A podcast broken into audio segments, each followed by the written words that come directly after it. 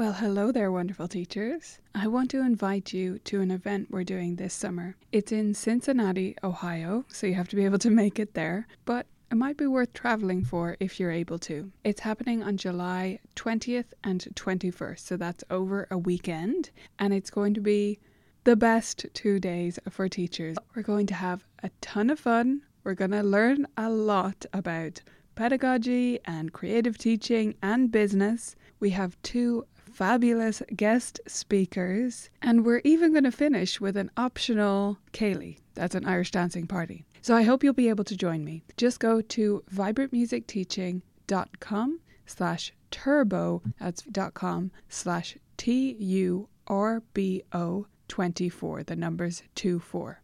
I hope you'll check it out, view all the details there, and I hope to see you in Cincinnati in July. On with the episode. Vibrant, Vibrant, Vibrant. music teaching. proven and practical Tips, strategies and ideas for music teachers. This is episode 72 of the Vibrant Music Teaching Podcast. I'm Nicola Cantan, and this is the first episode in a series about the essential ingredients of well balanced music lessons.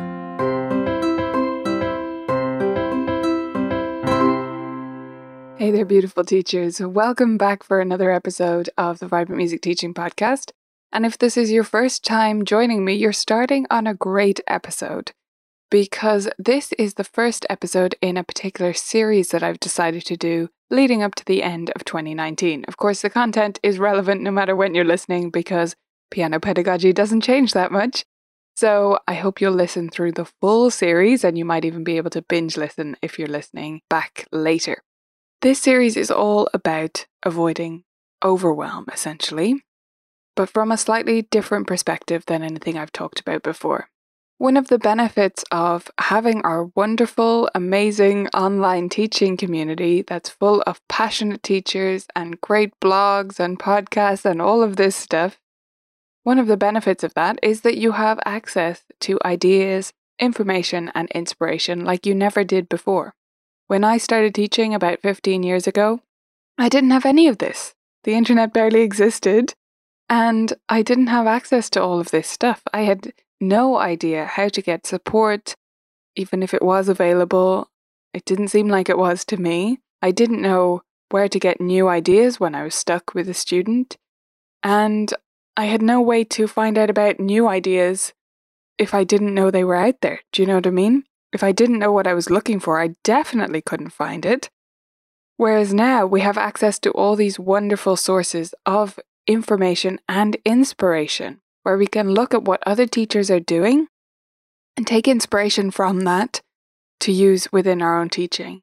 And I believe this is a big reason why the idea of including improvisation in lessons or teaching students to compose or teaching through games or just breaking out of the mold a little bit and teaching some pop songs, why that's starting to gain traction.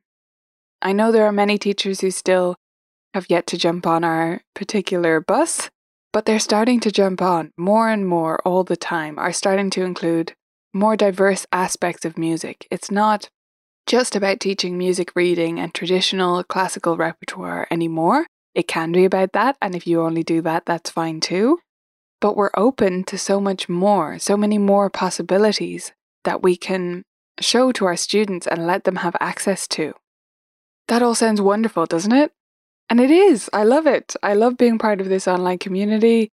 I love running the blog and sharing my ideas with you and running this podcast and the membership site and everything I do to move the industry in new directions and help bring different parts of music together, different sides of music teaching together.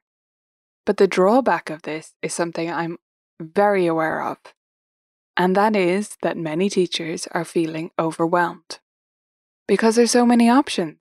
You have access to ideas and information and inspiration all the time, every day. So, how can you put all of that stuff into action? And how can you avoid just going back to the same thing you were doing before because you can't handle the amount of information there is out there?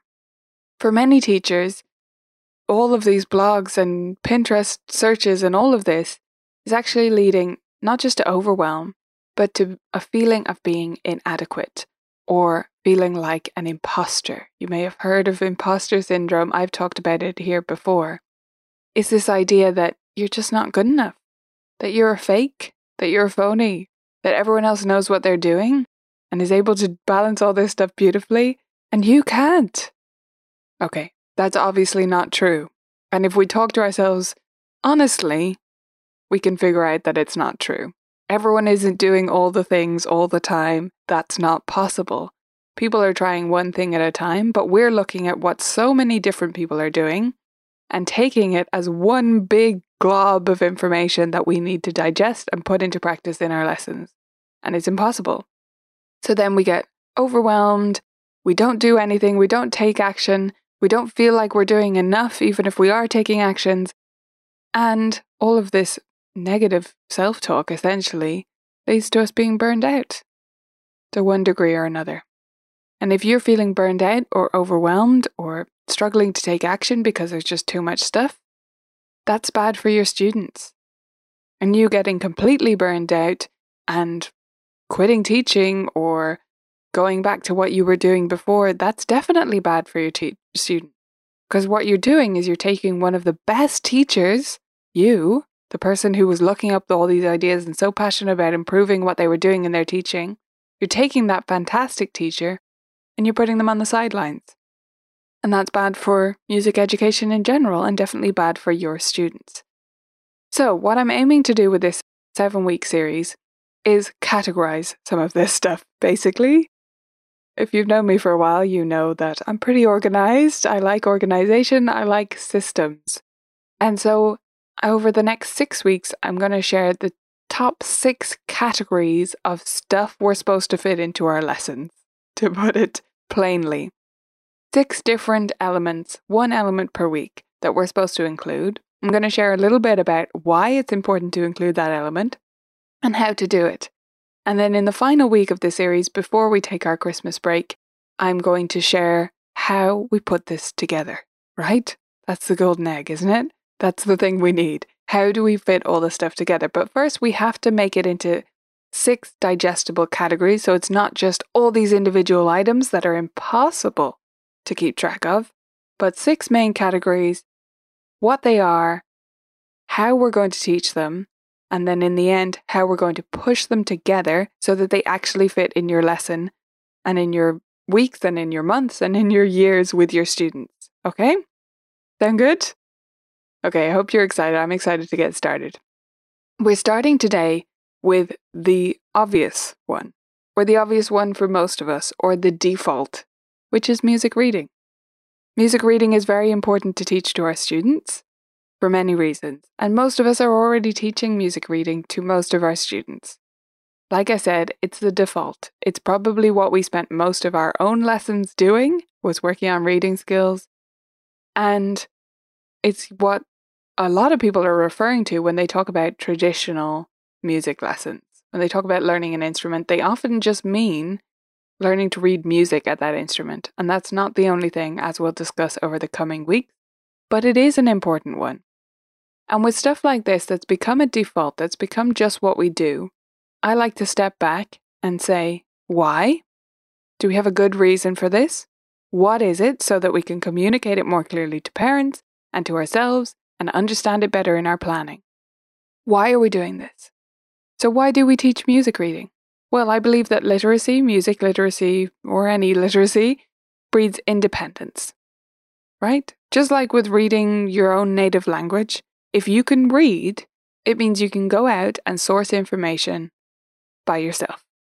Now, with music, that means you can pick up something that you don't know what it sounds like and play it and discover what it sounds like. Or if you get, you know, to a certain level, you can audiate it and you don't even have to play it. But let's talk about the basic level. You can pick up a piece of music and turn it into sound that's pretty magical. And it gives you access to so much independent learning. And one of the things we want to do as teachers is eventually become obsolete to each of our students. We want to get to them to a level where they can enjoy music, whatever that ends up meaning to them, whether it's sight reading on a Sunday afternoon or whether it's improvising in their chosen style, we want to get them to a stage where they can do that independently of us And when they quit lessons, when they leave, they're not going to quit playing music or understanding music or singing or whatever they're doing, whatever it ends up meaning to them. So, music reading is a big way where students can be independent in their music making and can take music into the rest of their life. It's not the only way, but it is a very good way. Reading music also leads to greater understanding of music more generally. So, without reading music, you can absolutely understand all of music theory. Music theory is not just notation, is it? But when you have a system of notation, it's much more easy to understand these things. It's much simpler to understand what a chord is or how chord inversions work in a really comprehensive way if you can read the notation and look at it. You absolutely can do that without. You can do SATB improvisations without ever being able to read music, but it will be harder, won't it? So it leads to a greater understanding of music more generally. Music reading also allows students to notate their own music, or it should. It can lead to composition.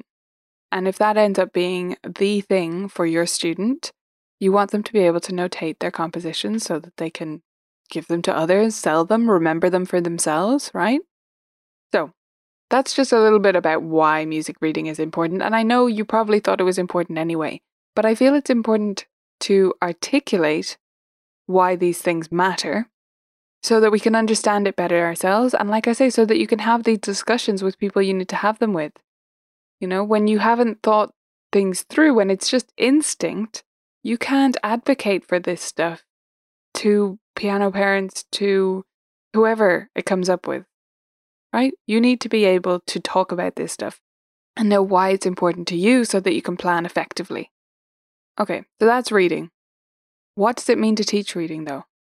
The old paradigm, the one I went through, is here is this note. Great, now you can play that note. Here's the next note.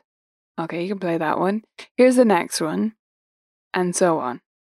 That's pretty much how I was introduced to music reading, using a typical middle C position method that went here's C, here's B, here's D, and branched out that way until eventually they gave up on that system and showed you the whole thing, right? Opened the whole can of worms and just said, here are all the notes, here are a bunch of mnemonics, try and play stuff. I don't believe that's the most effective. I, it got me there, but it also made a lot of students quit, let's be honest. I was the lucky one who broke through the strange system. So, that's not what music reading is. We do need to teach note names, but we need to teach much more besides that in order to teach students to be effective music readers.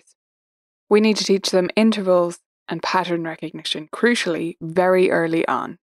I believe we should do that before we introduce most notes and their name, because note names don't matter for the most part. And their names definitely don't matter, do they? They're just a way of identifying where they are on the keyboard. So I believe in teaching intervals first couple of notes, and then going from there, and gradually introducing note names. Those are the two most basic aspects we need to teach. We also need to teach students about terms and symbols. And this is an interesting one because technically, this doesn't stop them from being independent. It would be hard for students to independently read music if they didn't understand intervals, and it does really take a teacher to teach that for most students of any age. To really understand the intervallic system and how the staff works, they need a teacher to do that. To know what a term or symbol means, they don't. They can Google F in music, find out that it means forte, which means loud. They don't actually need us to do that. They don't have to know those things. But they do. They need a basic level of terms and symbols so that they're not constantly tripped up by them and having to go to Google and look them up or even, you know, voice search or whatever quick and easy system in the future. Maybe it'll be instantly planted into your brain, but you still have to go look for it, no matter what sci fi universe we're living in. So they need to know a certain base level of terms and symbols, and that's one of the areas where, for me, games really come into their own because there are a whole bunch of them.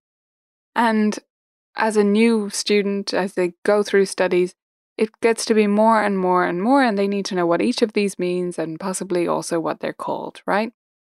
From there, they also need to understand things like key signatures. And from key signatures or before key signatures, depending on how you teach, they need to understand bigger patterns that are involved in those in the different keys, such as chords and scales that make up these keys and how they are structured. So they need to be able to recognize those in the music. They also need to have an understanding of them in order to play the music well, especially if they're going to sight read it. We have to be able to chunk stuff up, right? Playing a teacher duet accompaniment part is the easiest thing in the world to me because it's just a couple of chords in different configurations almost every time. And I can see it as that. I can see the arpeggiated pattern or the Alberti bass or the chords or the vamping or whatever it is. I can see that as a pattern. That's just what it is. A student can't see that. They're all individual notes, or a student in the beginning can't. And to be able to read effectively and independently, they need to be able to identify those patterns as well. So that's what it means to teach reading to me. It's this building up of patterns along with some names and definitions, quote unquote, like terms and symbols and note names. Now, in order to become effective readers, of course, they have to do lots and lots and lots of reading. This is one of the reasons why I don't advocate for exams every single year for my students. Most of them, that doesn't suit what we're trying to do because I want them to be great readers and explore other stuff. And if they do an exam every year, that will slow down that process. Whereas if they do one every few years, that can actually speed things up. That's a subject for another day, obviously, but the main thing is that students are reading a lot of material, getting through a lot of pieces, because otherwise they just can't develop that skill. This is how they get better, again, at reading their native language. They read a lot. That's how you do it. That's why there's always this push to get kids involved in reading and to have lots of books around the house, because the more they read, the better they'll get at reading. And it's the same with music. That is our first essential element of great music teaching, holistic music teaching. Next week, we're going to talk about oral work, and I hope you'll come back for that one. I just wanted to remind the Vibrant Music Teaching members listening before I let you go that if you are feeling overwhelmed, if there is too much going on, if you need help planning this stuff, or you need some insight into one of your students or into the business stuff, that you can organize a strategy session with me one on one We'll get together on a video call, we'll talk through whatever it is that you need help with at the moment, and then the video will be posted inside the video library so that all other members can benefit from the advice as well. If you want to book that, um, you can just head to the site and click on the strategy session tab in the top menu. That's it for this week. We'll be back next week to discuss oral work. Bye for now. If you want access to tons of wonderful resources that are of high quality and that help you fit all of the different pieces of music teaching together, then you want to become a Vibrant Music Teaching member. Head to vmt.ninja and sign up today.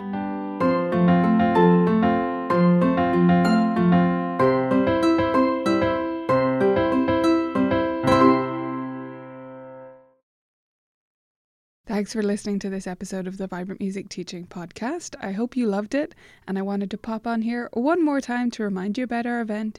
It's happening in Cincinnati this July, and you can get all the details at vibrantmusicteaching.com slash turbo. See you there.